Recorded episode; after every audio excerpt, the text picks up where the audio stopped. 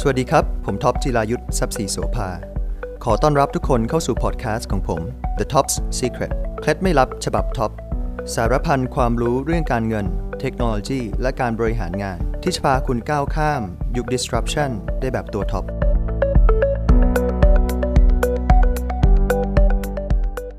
สวัสดีค่ะ คุณท็อปจิรายุสครับ สวัสดีค่ะ โอเค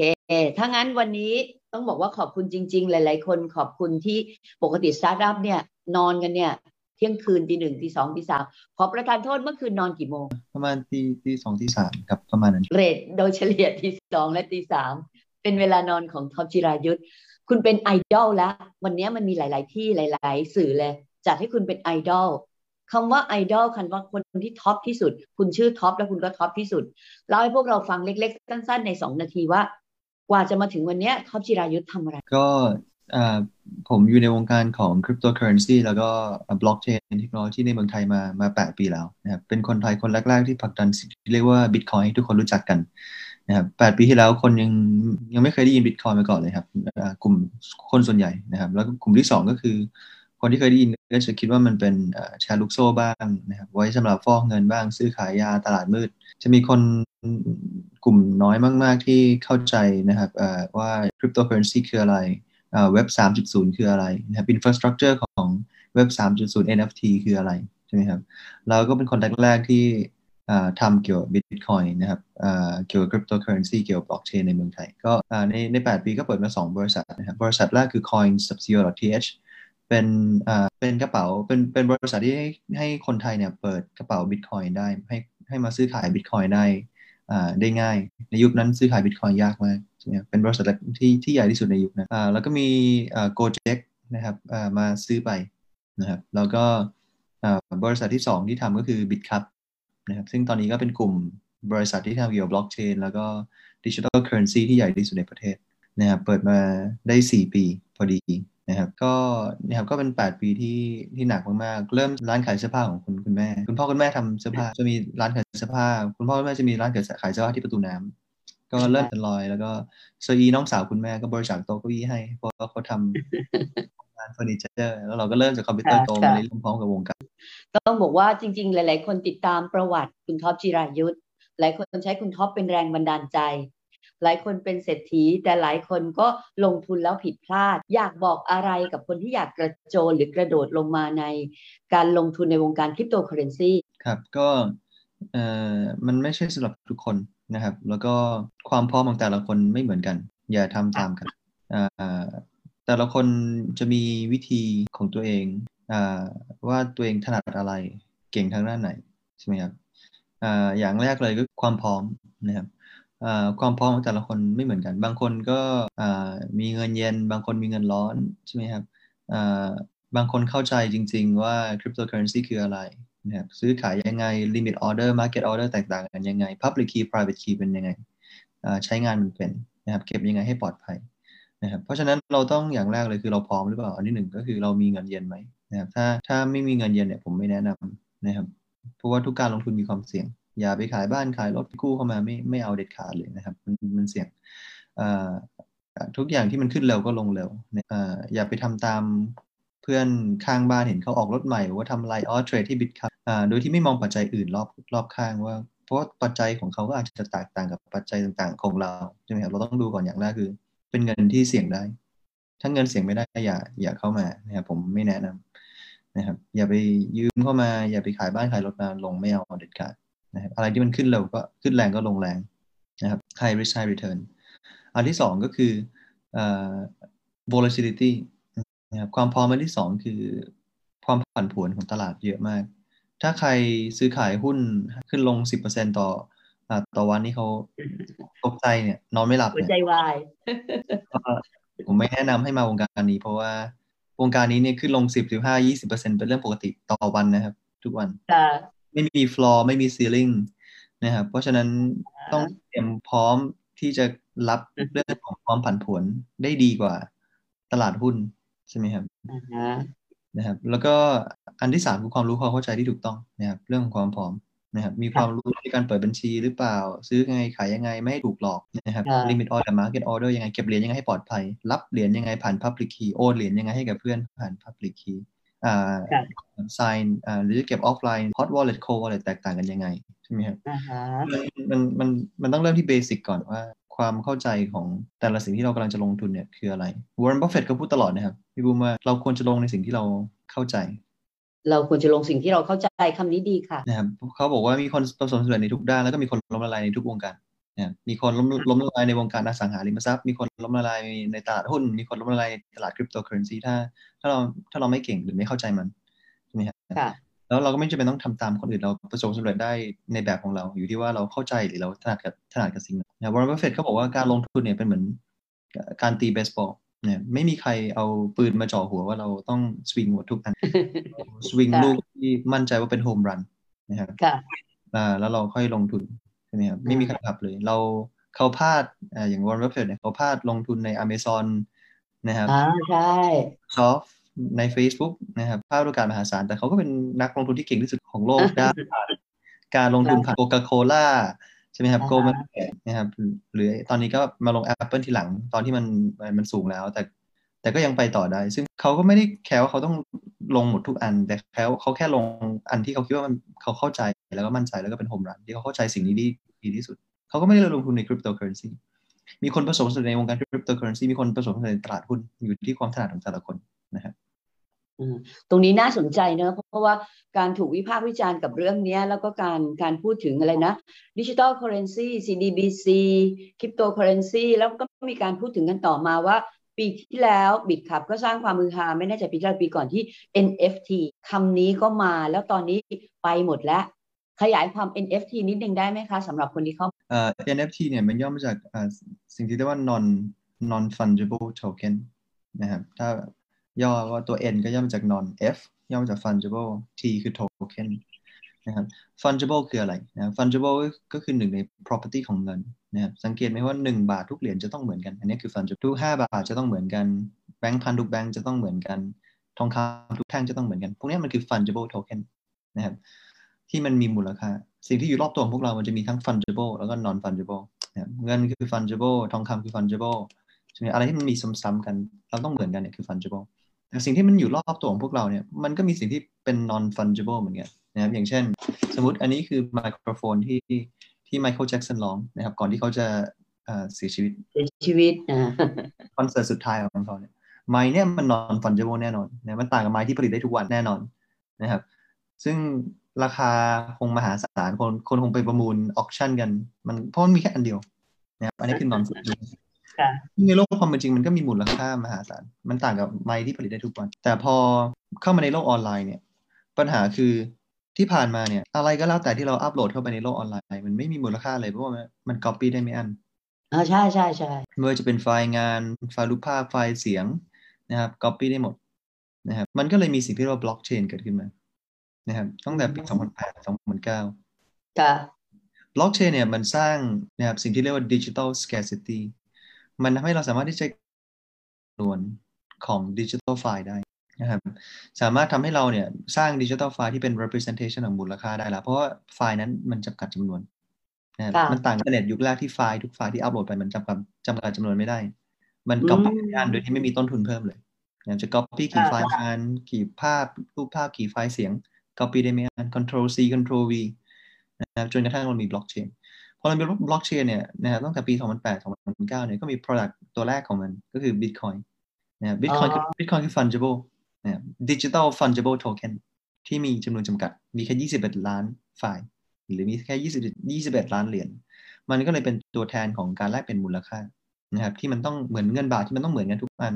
ทองคำทุกแท่งที่ก็ต้องเหมือนกัน แต่เราก็เห็นว่าสิ่งที่อยู่รอบตัวพวกเราเนี่ยมันก็มีสิ่งที่มันเป็น non fungible ที่มีมูลค่า แล้วเราจะอัปโหลดเข้าไปอยู่ในโลกดิจิตอลยังไง เราก็เลยต้องใช้บล็อกเชนเนี่ยนะครับเราก็เลยมีเฟสที่ 2 ที่เรากำลังอัปโหลด สิ่งที่มันมีแค่ชิ้นเดียวนะครับเข้าไปอยู่ในโลกออนไลน์ แล้วมันมีจำจำกัดจำนวนมันได้แล้ว ผ่านบล็อกเชนนะครับ เราก็เรียกว่า NFT หรือ fungible non fungible token นะครับไม่ว่าจะเป็นภาพวาด ตอนนี้เราก็เริ่มจะมีเป็น digital art ที่เป็น NFT นะครับเกมไอ NFT เกมเกม item นะครับ unique ไอเทมที่มีแค่ชิ้นเดียวนะครับ คนก็เริ่มที่จะเนี่ยครับทำหลาย ๆ อย่างนะครับไม่ว่าจะเป็นนะครับเพลงภาพวาดใช่ไหมครับ ตอนนี้ก็มีเป็นเหมือนรูปภาพ moment ต่างๆนะครับ ที่เราสามารถที่จะอัปโหลดเข้าไปแล้ว ทุกคนสามารถที่จะมาเป็นเจ้าของ moment moment นั้น รูปนั้นที่มีจำนวนจำกัดได้แล้วนะครับ ซึ่งมันก็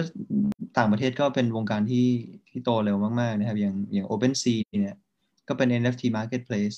คนซื้อขายไปแล้ว 20 billion ดอลลาร์นะครับสหรัฐ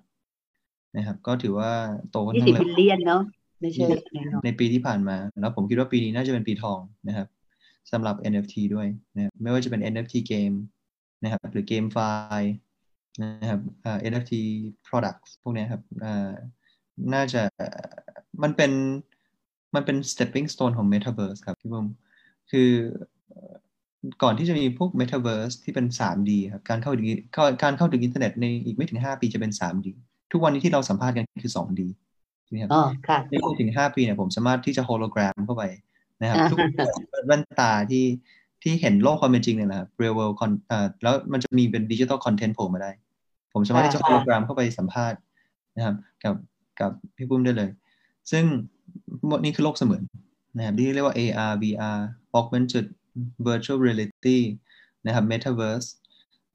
แต่แล้วคนจะใช้ชีวิตในโลกเสมือนหรือ digital economy เนี่ยมันต้องมีการซื้อขายการบริการหรือ product สินค้าหรือการบริการ แล้วเราจะจำกัดจำนวนมันยังไงถูกไหมครับมันก็ต้องใช้พวกบล็อกเชนแล้วก็ใช้คริปโตเคอเรนซีเป็นสื่อกลางแลกเปลี่ยนในการแลกเปลี่ยนมูลค่า แล้วก็เป็น NFT ในการ identify ว่าเนี่ยคืออวตารเราอวตารก็คือตัวเราที่เราจะสามารถที่จะเปลี่ยน customize ได้ว่า จะเป็นผมสีอะไรจะมีหนวดมีมี มีหนวดจะสูงกี่เซนติเมตร เรา customize ได้แล้วเราสวยได้สุดๆ ตามที่ใจต้องการใช่ไหมครับแล้วถ้าสมมติอีกมันสองคนมันหน้าตาเหมือนกันเป๊ะในอวตารเราจะรู้ได้ไงว่าคนไหนคือท็อปจิรายุตัวจริงว้าวครับถ้าถ้ามันในโลกในโลกเสมือนมันทำหน้าตาเหมือนกันเป๊ะได้เลยสองคน เราก็ต้องใช้บล็อกเชนใช้ NFT ในการ identify DNA ว่าคนนี้คือตัวจริง มีแค่แค่ตัวเดียว หรือใครจะมีเป็นแมว digital cat ในโลกเสมือนเนี่ย จะทำยังไงให้แมวเนี่ยมันมี DNA ที่มัน unique เหมือนโลกความเป็นจริงที่แมวของเราก็มี DNA ที่มันแตกต่างกับแมวตัวอื่น ทั่วโลก มันก็ต้องใช้พวก NFT นะครับเพราะฉะนั้นมันเป็นกระดูกสันหลังนะครับ หลักของโลกเสมือนนะคริปโตเคอเรนซีบล็อกเชน NFT มันเป็นกระดูกสันหลังหลักของของเว็บ 3.0 นะครับ 3D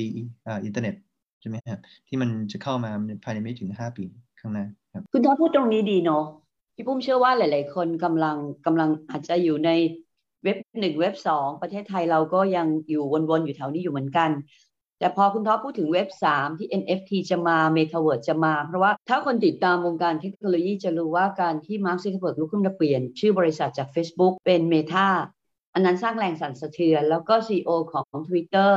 ก็ยอมลาออกจากตำแหน่ง CEO ใน Twitter แต่ไปอยู่ใน CEO ที่เป็นชื่อว่าบล็อก ก็มาจากบล็อกเชนที่เขาพูดกัน เทคโนโลยีบล็อกเชนใช้คำว่าเป็นเทคโนโลยีเปลี่ยนโลกได้ไหมคะ ครับหนึ่งในเทคโนโลยีเปลี่ยนโลกนะครับในสังเกตว่าในอดีตเนี่ยทุกๆสิบปีจะมีหนึ่งเทคโนโลยีหรือเราเรียกว่า infrastructure ดีกว่าครับ ที่มันมาเปลี่ยนโลกหรือเปลี่ยนทุกวงการนะครับตั้งแต่ปี 1990มาปี 2000 ตอน 10 ปีนั้นเนี่ยมันคือคอมพิวเตอร์ที่มันมาเปลี่ยนโลกนะครับมันทำให้สร้างธุรกิจใหม่ๆนะครับทำให้ Microsoft เกิดขึ้นมา Apple เกิดขึ้นมา Bill Gates Steve Jobs เห็นถึงโอกาส แล้วคอมพิวเตอร์ก็เปลี่ยนแทบจะทุกวงการ ตอนนี้ไม่มีวงการไหนไม่ใช้คอมพิวเตอร์แล้วนะครับพอปี 2000เป็นปี 2010 ใน 10 ปีนั้นเนี่ยนะครับ infrastructure ใน 10 ปีนั้นคืออินเทอร์เน็ต www มันทำให้เจฟเบโซสร้าง Amazon เกิดขึ้นมาทำให้ Larry Page สร้างเป็น Google ทำให้ Mark Zuckerberg สร้างเป็น Facebook เกิดขึ้นมา แล้วก็จะได้เปลี่ยนแปลงหลายวงการมาตอนนี้ไม่มีวงการไหนไม่ใช้อินเทอร์เน็ตแล้ว นะครับตั้งแต่ปี 2000 ถึงปี 2010 ปี 2010 มาเป็นปี 2020เนี่ย10 ปีที่ผ่านมาสดๆ ร้อนๆ เนี่ย มันคือมือถือนะครับ มันมันทำให้เกิดวงการใหม่ๆ billion dollar industry เกิดขึ้นมาบนมือถือ เช่น Instagram Airbnb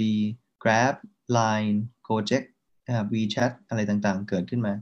นะครับตอนนี้แทบจะทุกบริษัทก็มีแอปพลิเคชันเบสเป็นของตัวเองทุกอย่างใช้ cloud based application กันหมดผ่านมือถือ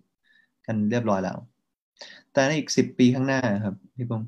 สองพันยี่สิบสองพันสามสิบเนี่ย มันจะไม่ใช่แค่ตัวเดียวครับ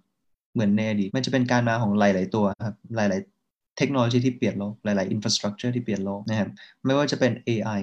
artificial intelligence นะครับ ไม่ว่าจะเป็น big data ไม่ว่าจะเป็น AR VR technology augmented virtual reality นะครับ หรือ metaverse ไม่ว่าจะเป็น blockchain ไม่ว่าจะเป็น cryptocurrency ไม่ว่าจะเป็น IoT Internet of Things 3D printing พวกนี้ Internet from the sky มันมาพร้อมกันครับในอีก 10 ปีข้างหน้า ที่จะถึงตั้งแต่ปีนี้เป็นต้นไปปี 2021 22 เป็นต้นไปเนี่ยจนถึงปี 2030 จะเป็นช่วงที่โลกของเราโตแบบก้าวกระโดดแบบยกกำลัง เพราะว่าขนาดในในทุกๆ 10 ปีในอดีตโลกยังเปลี่ยนเรายังรู้สึกว่าเร็วขึ้นเรื่อยๆแต่นี่มันมาที่เป็น 10 ตัว ไม่ใช่แค่ตัวเดียวเป็น infrastructure มันมาที่เป็น 10 ตัวพร้อมกัน แล้วมันจะ interact มันไม่ใช่ตัวใดตัวหนึ่งนะครับ มันจะเป็นการ interact กันของ10ตัวเนี่ย พร้อม ๆ กันเพื่อที่จะมาโมเดลเปลี่ยนพฤติกรรมผู้ผู้บริโภคทั้งหมด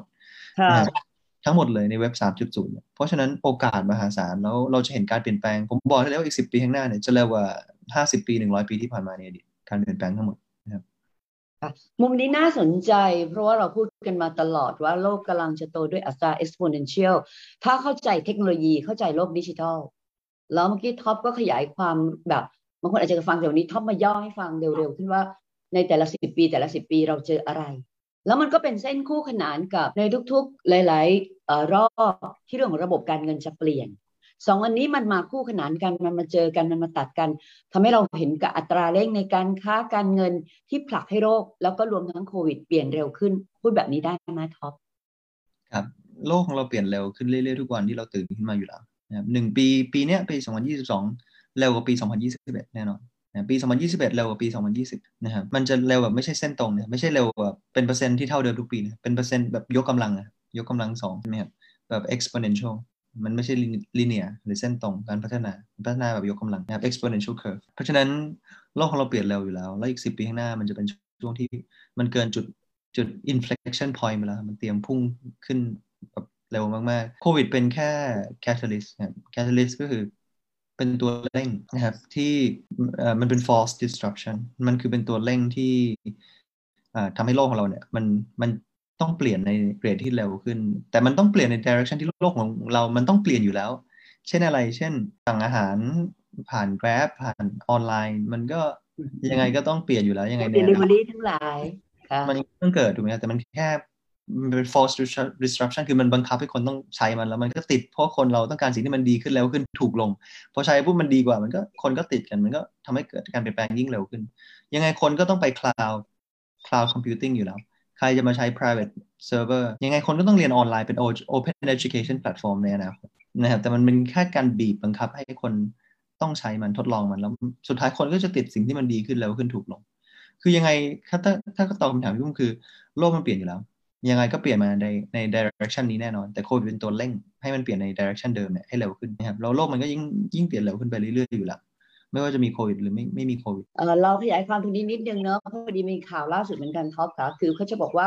ตอนนี้มันมีงานที่เรียกว่างาน Consumer Electronics Show หรือว่า CES ประจำปี 2022 ที่อเมริกา มีคนไทยไปดูด้วยเหมือนกัน มีการโชว์หุ่น Ameca หุ่นยนต์ humanoid ที่มีความคล้ายคลึงกับมนุษย์ฝีมือ Engineered Arts บริษัทหุ่นยนต์สัญชาติสหราชอาณาจักรก็คืออังกฤษที่ท็อปจบมาโมเมนตัมแบบนี้หรือโปรแกรมที่ท็อปยกตัวอย่างว่า ต่อไปเวลาคุยกันเราจะเป็น 3D จริงๆเราก็เคยเห็นภาพจำลองของโปรแกรมเนาะสำนักข่าวบ้านเราบางช่องก็เคยเอามาใช้ แต่ต้นทุนมันสูงมาก ต่อไปมันคงจะดาวไซด์หรือว่าราคาคงจะลดลง วันนี้เราไล่กันมาเรื่อยๆ ตั้งแต่ว่าวิธีเดินเดินการทำธุรกิจของท็อปจิรายุทธย้อนไปเล็ก ๆ สั้น ๆ มีอะไร แล้วท็อปก็พูดถึงเทรนด์ที่มาแรง NFT เห็นว่าวันนี้เราไม่ได้ลงลึกในแต่ละข้อมากนะเพราะเราเชื่อว่านี่การเป็นการพบกันครั้งแรกในรายการฟ้าใส by ศิริวรรณ ที่ 102.5 และแล้วก็อยู่ในเครือกองทัพอากาศทั้งหมด รวมทั้งระบบออนไลน์ทั้งหมดเลย Zoom Twitter Facebook Live แล้วก็ TikTok IG ก็มีด้วย มีหลายคนให้ความสนใจกับการมาออกรายการวันนี้ของท็อปมากท็อปอยากบอกอะไรว่า เวลามาออกรายการสิ่งที่อยากบอกให้คนได้รู้ได้ฟังทั่วประเทศคืออะไร ก็อยากจะบอกทุกคนว่าคืออย่าเพิ่งหมดความหวังนะครับความจริงโลกของเราหน้าอยู่มากขึ้นเรื่อยๆนะครับแล้วส่วนตัวผมก็ตื่นเต้นมากๆใน5ปี10ปีข้างหน้า ของการเปลี่ยนแปลงของโลกที่มันกำลังจะเกิดขึ้นนะครับการโอกาสมันมากขึ้นเรื่อยๆทุกเจเนอเรชันความจริงแล้ว นะอย่าคิดว่ายุคบิลเกตส์ สตีฟจ็อบส์เขาเอาโอกาสเราไปหมดแล้วเขาสร้าง operating system ไปแล้ว Microsoft Apple iOS Android Google Play เราทำธุรกิจไม่ได้แล้ว ถ้าคิดอย่างนั้นก็คงไม่มี Facebook โซเชียลมีเดียถ้ามาร์คซักเคอร์เบิร์กคิดอย่างนั้น ถ้าเจเจฟฟ์ เบโซสคิดอย่างนั้นก็คงไม่มีอีคอมเมิร์ซหรือหรือแจ็คมาคงไม่มีอาลีบาบาถ้าคิดว่าบิลเกตกับซีโจเอาโอกาสเขาไปหมดแล้วในสิบสิบปีแรกใช่ไหมครับในสิบปีถัดมาถ้ามี Facebook แล้วมีอาลีบาบาแล้วมี Amazon แล้วมี Google แล้ว นะครับถ้า Brian Chesky คิดว่าคนกลุ่มนี้แจ็คมาโอกาสเขาไปหมดแล้ว Mark Zuckerberg Jeff Bezos Larry Page เอาโอกาสเขาไปหมดแล้ว ก็คงไม่เกิดพวก Airbnb ก็คงไม่เกิดพวก Clubhouse ก็คงไม่เกิด Grab Line Gojek เกิดขึ้นมา Instagram เกิดขึ้นมาใช่ไหมเพราะฉะนั้นส่วนตัวผมคิดว่าโอกาสยิ่งเยอะเลยครับเพราะว่าที่ผ่านมาในอดีตมันมาแค่ตัวเดียว คอมพิวเตอร์ใน 10 ปีแรก10ปีที่ 2 เป็นอินเทอร์เน็ต10 ปีที่ 3 เป็นมือถือมันมาแค่อย่างละตัวแต่อีก 10 ปีที่เรากำลังจะพูดถึงในอนาคตเนี่ยมันเป็น 10 กว่าตัวที่มันมาพร้อมกัน แล้วมันจะ interact กันไม่ว่าจะเป็นบล็อกเชน AI Big Data 3D Printing IoT มันมา interact กัน ทุกเทคโนโลยีแล้วมันจะเปลี่ยน business model มหาศาล เปลี่ยนพฤติกรรมผู้บริโภคมหาศาล แล้วโลกของเราจะเป็นช่วงที่ก้าวกระโดด เพราะฉะนั้นทุกยิ่งการเปลี่ยนแปลงที่มันแรงหรือเร็วเนี่ยมันมีทั้งโอกาสและก็ความเสี่ยง เพราะฉะนั้นยิ่งอะไรที่มันเปลี่ยนเยอะเนี่ยถ้าเราจับ direction ของมันถูกโอกาสมหาศาลที่ผมบอกได้เลยว่าจะมีมหาเศรษฐีใหม่ในโลกที่จะเป็นระดับ trillionaire เกิดขึ้นมาในอีกสิปี ที่จะถึงนี้นะครับ แต่ต้องแต่มหาเศรษฐีที่เป็น trillionaire จะเกิดในโลกเสมือนด้วย ไม่ใช่เป็น infrastructure นะครับ infrastructure เก่าอาจจะไปสร้างไม่ถึงอาจจะเป็นแค่ billionaire แต่พอโลกมันมัน seamless มันเชื่อมันมากขึ้นในโลก metaverse เนี่ยนะครับ velocity ของเงินของมูลค่าของของ people ของ information มันจะไหลลื่นแบบมหาศาลนะครับการหมุนเวียนมันเร็วมาก แล้วมันจะสร้าง trillionaire โอกาสใหม่นะครับ ก็ถ้าอยากจะฝากทุกคนว่าถ้า เราเข้าใจตรงนี้เนี่ยอยากจะให้เปิดใจรับสิ่งใหม่ๆ อย่ายึดติดกับ assumption เดิมๆนะครับกฎเดิมๆนะครับความเชื่อเดิมๆว่าในอดีตฉันเคยทำ action ตรงนี้แล้วประสบความสำเร็จเพราะว่ากฎของโลกมันเปลี่ยนไปเรื่อยๆ แล้วมันจะเปลี่ยนใน rate ที่เร็วขึ้นเรื่อยๆนะครับอย่างเมื่อก่อนมีกฎแรกเกิดขึ้นมาคอมพิวเตอร์มันก็เปลี่ยน assumption การทำธุรกิจหลายอย่าง อย่างที่2ก็มีอินเทอร์เน็ตเกิดขึ้นมา อย่างที่3ก็มีมือถือเกิดขึ้นมาที่มันเปลี่ยนแปลงกฎของการทำธุรกิจนะครับอีก10ปีข้างหน้ากฎมันเปลี่ยนเป็นหลายข้อมากๆเลย เพราะฉะนั้นถ้าเราอยากจะเป็น ผู้ชนะการเล่นเกม เราก็ต้องเปิดใจศึกษากฎใหม่ ถึงจะเป็นผู้ชนะเปลี่ยน strategy ให้สอดคล้องกับกฎกฎใหม่ของเกม ไม่มีใครที่ชนะการเล่นเกม เล่นเกมได้โดยการยึดกับกฎเก่าที่มันไม่มีแล้ว ในในเกมอันใหม่ใช่ไหมมันก็ต้องเปิดใจก่อนอย่างแรกนะครับก็อยากจะบอกทุกคนว่าเป็นโลกที่น่าตื่นเต้นมากๆนะครับ โอกาสจะมหาศาลเลยนะครับ จะเป็นโลกที่โลกของเราน่าอยู่มากขึ้นเรื่อยๆนะทุกอย่างมันมัน abundance หรือมันฟรีมากขึ้น มื่อก่อนเนี่ย แค่ลองมองร้อยปีที่แล้วเนี่ย อายุไขมนุษย์อยู่ที่สามสิบปีแค่นั้นเอง สงครามโลกครั้งที่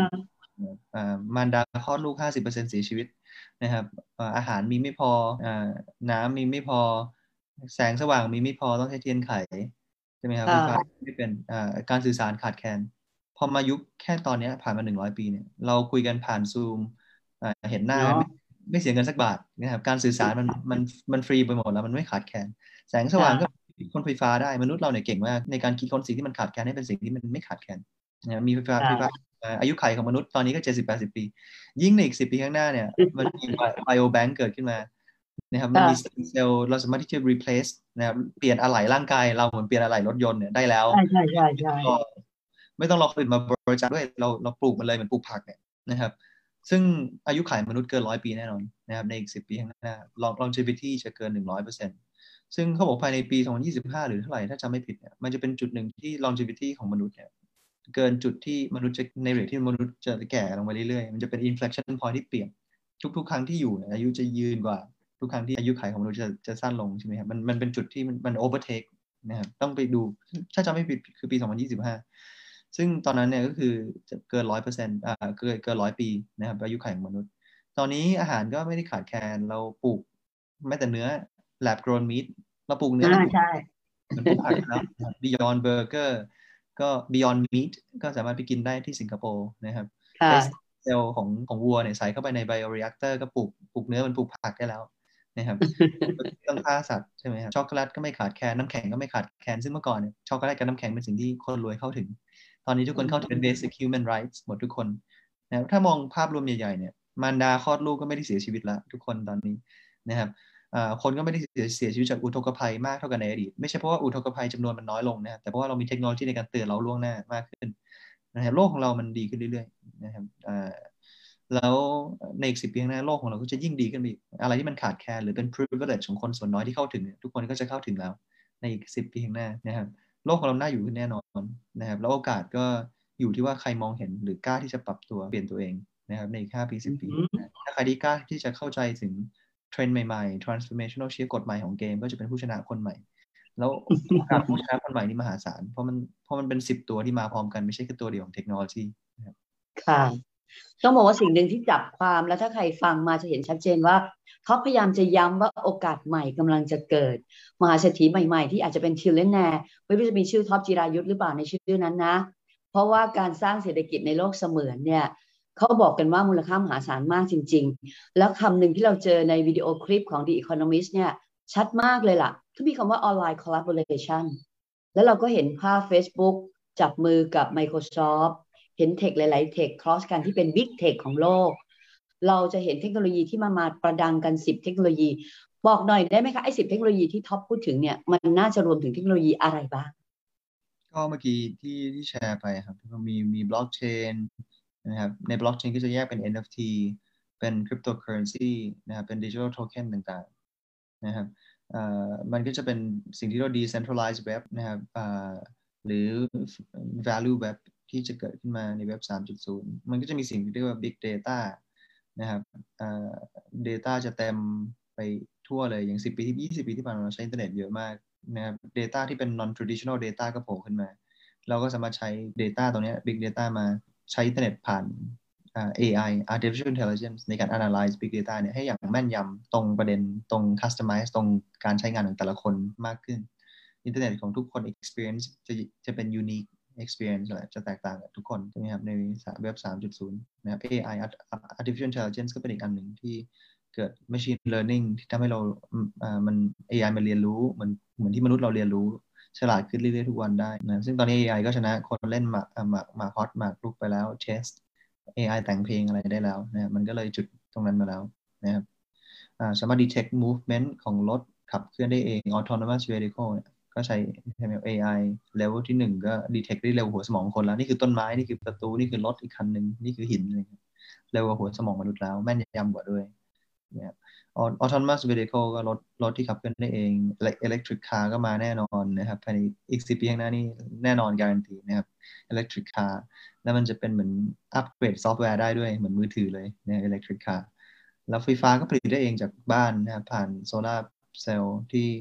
ถูกลง 40 เท่าตัวใน 40 ปีที่ผ่านมาต้นทุนนะครับตราบใดที่พระอาทิตย์ยังสองแสง ไฟฟ้าใช้ฟรีแน่นอนนะครับจะเป็นจะมีเทคโนโลยีเช่น AR augmented reality ที่ Facebook ก็ไปจับมือกับ Ray-Ban เอาแว่นตาเนี่ย แต่เปลี่ยนแก้วหรือเลนส์ของมันให้มันเป็น smart lens สามารถที่จะเห็นโลกความเป็นจริงเหมือนมองผ่านแว่นตา Ray-Ban ทั่วไป แต่มันจะมี digital content โผล่ขึ้นมาได้ แล้วเราสามารถที่จะ interact กับ digital content นั้นเนี่ยพี่สมมติในอนาคตผมกับพี่ปุ้มใส่ Ray-Ban คนละอันผมสามารถที่จะโฮโลแกรมไปสัมภาษณ์ได้เลย โดยที่อยู่ที่บ้านเหมือนกัน แต่จะรู้สึกมีความรู้สึกว่าผมอยู่ด้วย ในในที่ห้องสัมภาษณ์ แล้วเราก็สามารถที่จะ interact นะครับกับ digital content นั้นได้นะครับ จะมี vibration มีการสั่น มีการมีความรู้สึก ถ้าจับมันจะสามารถ interact นะครับย่อได้ขยายได้ mixed reality เราเรียกว่า mixed reality นะครับการมาของ IoT Internet of Things อีกหน่อยมือถือไม่ใช่ฉลาดอย่างเดียวหรือคอมพิวเตอร์ฉลาดอย่างเดียวละนะครับโต๊ะเก้าอี้ประตูฉลาดหมดเลย เชื่อมกับอินเทอร์เน็ตนะครับเราจะเรียก Internet of Things แล้วมันก็จะเป็น data collection point มันจะทำให้การ access เข้าถึงอินเทอร์เน็ตมันเป็น 3D ไม่ใช่ 2D ทุกวันนี้จะเข้าถึงอินเทอร์เน็ตก็ต้องพึ่งพาผ่านคอมพิวเตอร์ไม่ก็มือถือ มันเป็น 2D มันเป็น limitation ที่มองได้แค่ผ่านจอสี่เหลี่ยมเล็กๆ นี่คือ limitation อินเทอร์เน็ตในยุค 2D แต่ 3D เนี่ยการเข้าถึงอินเทอร์เน็ตมันจะผ่านหูหูฟังแว่นตาที่ฉลาดนะครับที่ออกมันมีทั้งความรู้สึกได้เห็น expression ของคนอีกฝั่งหนึ่งได้ผ่านโฮโลแกรมได้ฟังเสียงได้ ได้เข้าถึงอินเทอร์เน็ตทุกที่ทุกอย่างจะอยู่บนคลาวด์นะครับโต๊ะเก้าอี้ประตูเชื่อมต่ออินเทอร์เน็ตเขาบอก 26 billion device จะต่ออินเทอร์เน็ตภายในไม่ถึง 10 ปีข้างหน้านะครับแล้วมันจะพูดกันเองได้ด้วย เหมือนกับที่มือถือพูดกับคอมพิวเตอร์มัน sync กันได้ อีกหน่อยโต๊ะเก้าอี้ประตูก็ sync กันได้ memory smart home เข้าบ้านพวกไฟเปิดเองนะครับนมหมดส่งนมให้สี่โมงเย็นเพลงคลาสสิกเปิดแล้วอะไรเงี้ยแล้ว sharing economy ก็จะมา นะครับอินเทอร์เน็ตก็จะลงจากท้องฟ้าด้วย ไม่ต้องผ่าน fiber optic ไม่ต้องผ่าน glassมันก็จะเร็วมหาศาลเร็วกว่า 4G เร็วกว่า 5G เพราะมันลงมาจากท้องฟ้าเลยนะครับผ่าน satellite นะครับหรือ lower orbit ของโลกนะครับ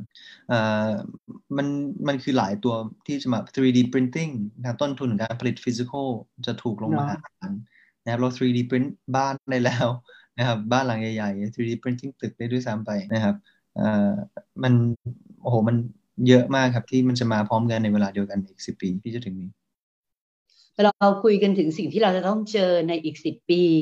เราเห็นภาพบางภาพแล้วเราได้ยินข่าวว่าอย่างอิสราเอลก็สามารถผลิตเนื้อจาก 3D Printing เนาะเนื้อวากิว หน้าตาด้างกินมาก แต่ว่าผลิตจาก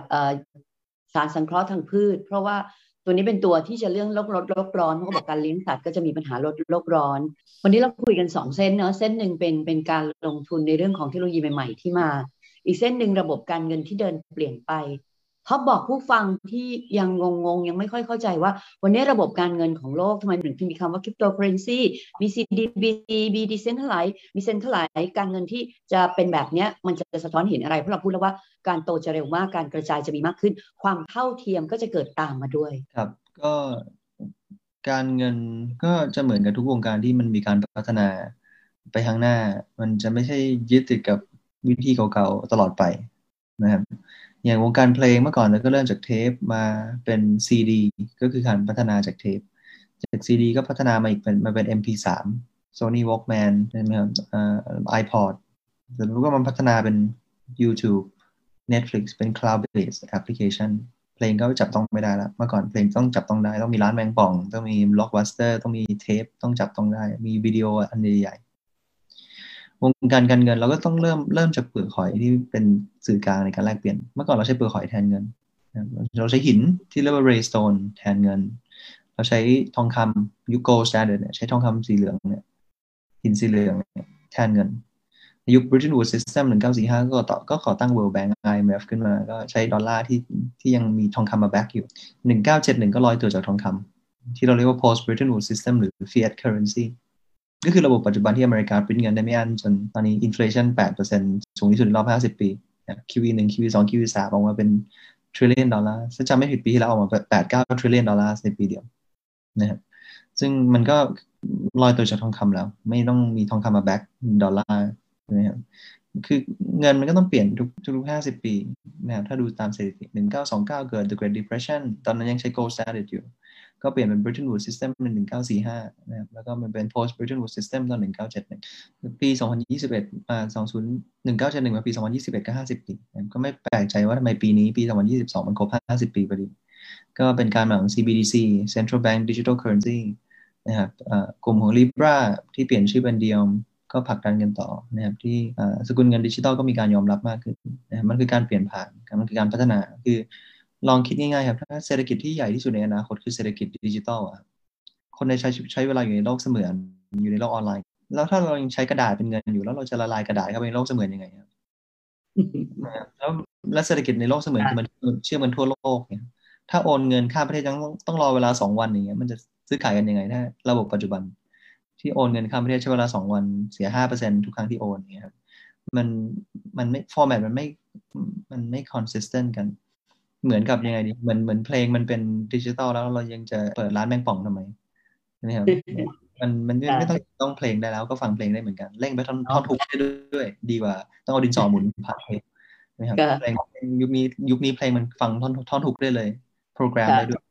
เพราะฉะนั้นเศรษฐกิจดิจิตอลมันมา เพราะฉะนั้นเงินมันก็ต้องเปลี่ยน format ให้มันเหมาะกับให้มันเหมาะกับโลกอนาคตนะครับก็ต้องเป็น digital money พอพูดถึงว่าทุกอย่างต้องปรับต้องเปลี่ยนให้เหมาะกับ format หรือสิ่งแวดล้อมที่เปลี่ยนไปแล้ว ล่าสุดเห็นมีคลิปของท็อปจิรายุทธ์CEO Bitkub Group เนี่ยออกไปพูดในเรื่องของการที่รัฐบาลประเทศไทย ก็จะต้องมีกฎเกณฑ์ใหม่ๆ เก็บภาษี คนลงทุนคริปโตเคอเรนซีสิบห้าเปอร์เซ็นตรงนี้ไปถึงไหนแล้วคะ ข่าวดังพอสมควรเอ่อก็ตอนนี้กำลัง work กันภายในอยู่ครับอ่า ก็ส่วนตัวก็ไม่ไม่ไม่คิดว่ากฎหมายนี้สอดคล้องกับโลกอนาคตก็ต้องมีการปรับเปลี่ยนนะครับให้ไม่อย่างนั้นวงการใหม่ก็จะไม่เกิดนะครับอย่างในอดีตก็รถยนต์ออกมาก็ใช้กฎหมายรถม้ามาครอบ เอาคนวิ่งถือธงนำหน้ารถใช่ไหมซึ่งมันก็ไม่ work มัน apply กับรถยนต์ไม่ได้นะครับเพราะฉะนั้นผมคิดว่ากฎหมายเรื่องของภาษีก็ต้องปรับไม่อย่างนั้นเว็บ 3.0 ก็จะไม่เกิดในประเทศไทยนะครับ ก็ตอนนี้ก็กำลังหารือภายในกับ นะครับหน่วยงานที่เกี่ยวข้องกันอยู่นะครับ ก็ทุกคนก็หวังดีนะครับ กับประเทศมีหลายหลายคนช่วยกันนะครับพยายามที่จะแก้ไขกฎหมายต่าง ๆ ในอดีตที่มันไม่ make sense กับเทคโนโลยีใหม่ที่มา ส่วนใหญ่กฎหมายจะเดินตามหลังเทคโนโลยีเป็นเรื่องปกติอยู่แล้วนะครับ ก็หวังว่ากฎหมายเรื่องภาษีก็ต้องมีการปรับเปลี่ยนให้สอดคล้องกับนะครับวงการใหม่ใหม่ไม่อย่างนั้นวงการใหม่ก็จะไม่เกิดในเมืองไทย เม็ดเงินก็จะแหลกนอกประเทศ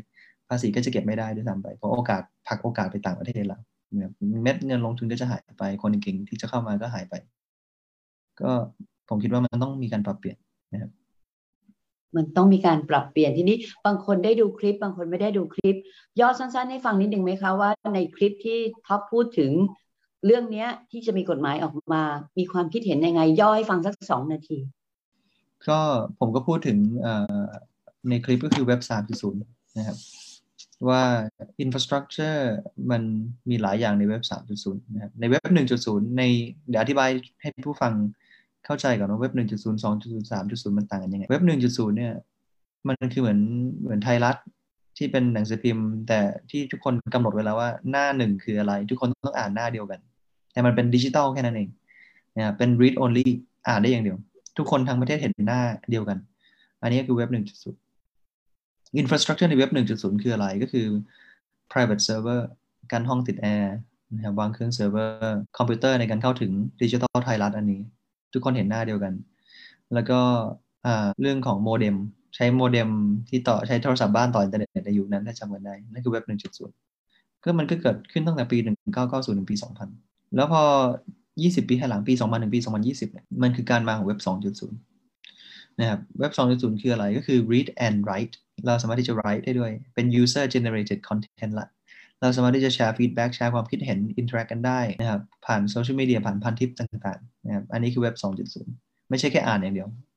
นะครับ infrastructure ในเว็บ 2.0 คืออะไร ก็คือ cloud computing ที่มาแทนที่ private server มือถือที่มาแทนที่คอมพิวเตอร์ ที่อ่านที่ไหนก็ได้ เขียนที่ไหน ให้คอมเมนต์ที่ไหนก็ได้ อยู่ที่เราพกพาตลอด 24 ชั่วโมง นะครับอินเทอร์เน็ตก็ 4G ใช่ไหมครับโซเชียลมีเดียก็มาแทนที่เพจที่มันเป็น static static page เนี่ยมันก็ตอนนี้ก็ dynamic แล้วก็ customize ได้ ใครชอบฟุตบอลก็จะมีวิดีโอฟุตบอลขึ้นมาใน feed ของ Facebook ใครชอบแมวก็จะมีวิดีโอแมวออกมาบน Facebook มันจะการใช้แต่มันจะ customize มากขึ้น ไม่ใช่หน้าเดียวกัน ไม่ใช่ standardize page เหมือนในเว็บ 1.0เอ่อผมก็บอกว่าในเว็บ 3.0 เนี่ย มันมี การเข้าถึงอินเทอร์เน็ตมันไม่ใช่ 2D แล้ว ผ่านมือถือสกรีนเล็กๆนะครับ แต่มันจะเป็น 3D เพราะฉะนั้น infrastructure ในยุคเว็บ3.0 ก็ต้องมีพวก AR VR technology metaverse augmented reality virtual reality ที่เกิดขึ้นมา อันนั้นคือ layer ที่เป็นลูกค้าเข้าถึง IoT Internet of Things ที่ทุก device ฉลาดหมดแล้ว เชื่อมต่อกับอินเทอร์เน็ตใช่ไหมครับตู้เย็นเก้าอี้โต๊ะนะครับเข้าถึงอินเทอร์เน็ตได้หมดแล้วนะครับในใน layer ที่ 4 ที่เรียกว่า application นะครับที่เข้าถึงลูกค้า front end customer facing layer ที่3เนี่ยนะครับก็จะมีพวกสิ่งที่เรียกว่า smart contract นะครับ decentralized applications เกิดขึ้นมานะครับ application token ทำให้ทุกคนสามารถที่จะเป็นเจ้าของนะครับ application ร่วมกันได้แล้ว อย่างเมื่อก่อนในเว็บ 2.0 เรามี Dropbox ที่เป็น centralized data storage ในอนาคตเราก็จะมีพวก IPFS ที่มันเป็น decentralized Dropbox ที่ทุกคนมาเป็นเจ้าของร่วมกันได้แล้วนะครับใน layer ที่ 2 ลงมาเนี่ยมันก็คือเป็น protocol token เมื่อก่อนเนี่ยเขาก็โจมตีกันว่าเนี่ย Facebook เป็นเจ้าของอินเทอร์เน็ตไปแล้ว Google เป็นเจ้าของอินเทอร์เน็ตไปแล้วเพราะใหญ่มาก run server คนเดียว ตอนนี้เราสามารถที่จะมาเป็นเจ้าของอินเทอร์เน็ตร่วมกันนะเป็นเจ้าของ network ร่วมกันผ่านการถือ protocol token หรือ application store เนี่ย iOS เป็นเจ้าของคนเดียว Apple Google Play Google Play Store ก็ Google เป็นเจ้าของคนเดียว แต่ในอนาคตเราสามารถที่จะมี decentralized application store ให้คนสร้างเป็น d-app decentralized application ได้ทั่วโลก ทุกคนสามารถมาเป็นเจ้าของ application store นี้ร่วมกันผ่านการถือ protocol token ใช่ไหมครับหรือแม้แต่ database ที่มัน centralized Facebook Google ก็มี database ของตัวเองแล้วไม่แชร์กัน ไม่มีสิ่งที่เรียกว่า interoperability ในเว็บ 3.0 เนี่ย database มันก็จะเกิดสิ่งเรียกว่า interoperability แล้วมันจะเป็น decentralized database ที่เก็บบน blockchain นั่นคือ layer ที่1 หรือสิ่งที่เรียกว่า value registry หรือ state of account มันก็เป็นการวางหลายตัว แล้วผมก็พูดในคลิปว่าถ้าเมืองไทยมีกฎหมายไม่ถูกต้องเนี่ยอย่าชอบคิดว่าคริปโตเคอเรนซีเป็นแค่การซื้อขายอย่างเดียวผิดมากๆนะครับคริปโตเคอเรนซี NFT เป็น by product ของบล็อกเชนแล้วมันก็เป็น by product ของ Metaverse โลกเสมือนเศรษฐกิจดิจิทัล เราไปมองว่า เอ๊ะทำไมแว่นตา AR VR เทคโนโลยี Metaverse เราไม่แบน เราตื่นเต้นกับมัน แต่พอมาพูดถึงคริปโตเคอเรนซีเราต่อต้าน มันคือมันต้องไปด้วยกัน ไอ้ที่เราไม่แบนที่เราตื่นเต้นมันคือ tip of the iceberg บนภูเขาน้ำแข็งแต่ไอ้ที่มันอยู่ข้างใต้ภูเขาน้ำแข็งเนี่ยพวก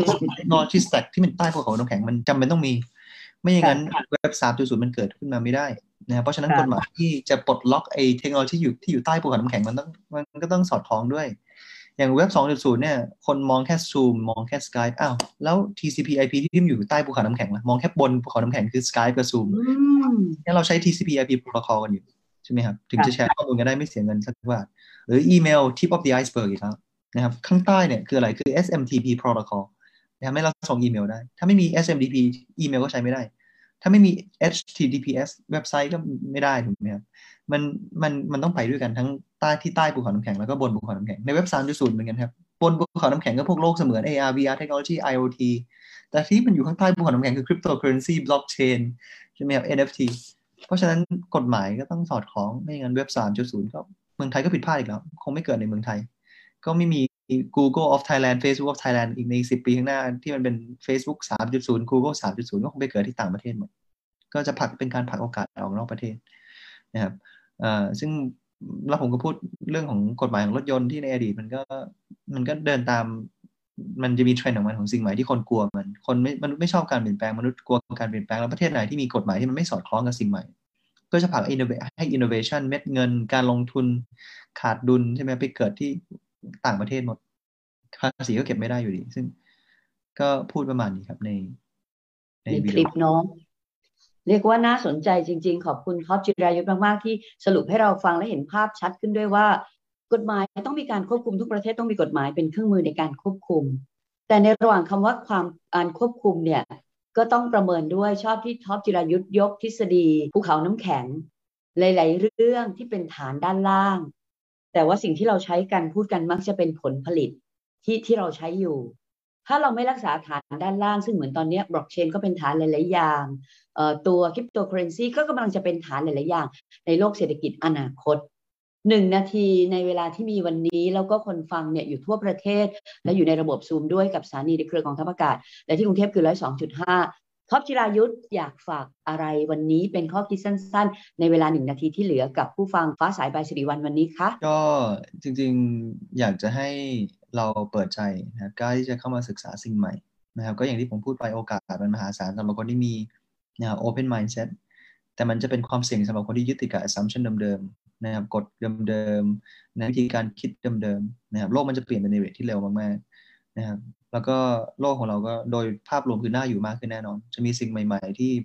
ยืดอายุของมนุษย์นะครับ อะไรที่เขาไม่ถึงในยุคนี้ที่มันขาดแคลนก็จะเป็นสิ่งที่ไม่ไม่ขาดแคลนในอนาคตนะครับ ก็อยากให้ทุกคนเข้ามาเปิดใจศึกษาสิ่งใหม่ แล้วโอกาสก็จะมากช่วยกันร่วมกันมาสร้างสิ่งใหม่ให้กับประเทศไทยดีกว่านะต้องการ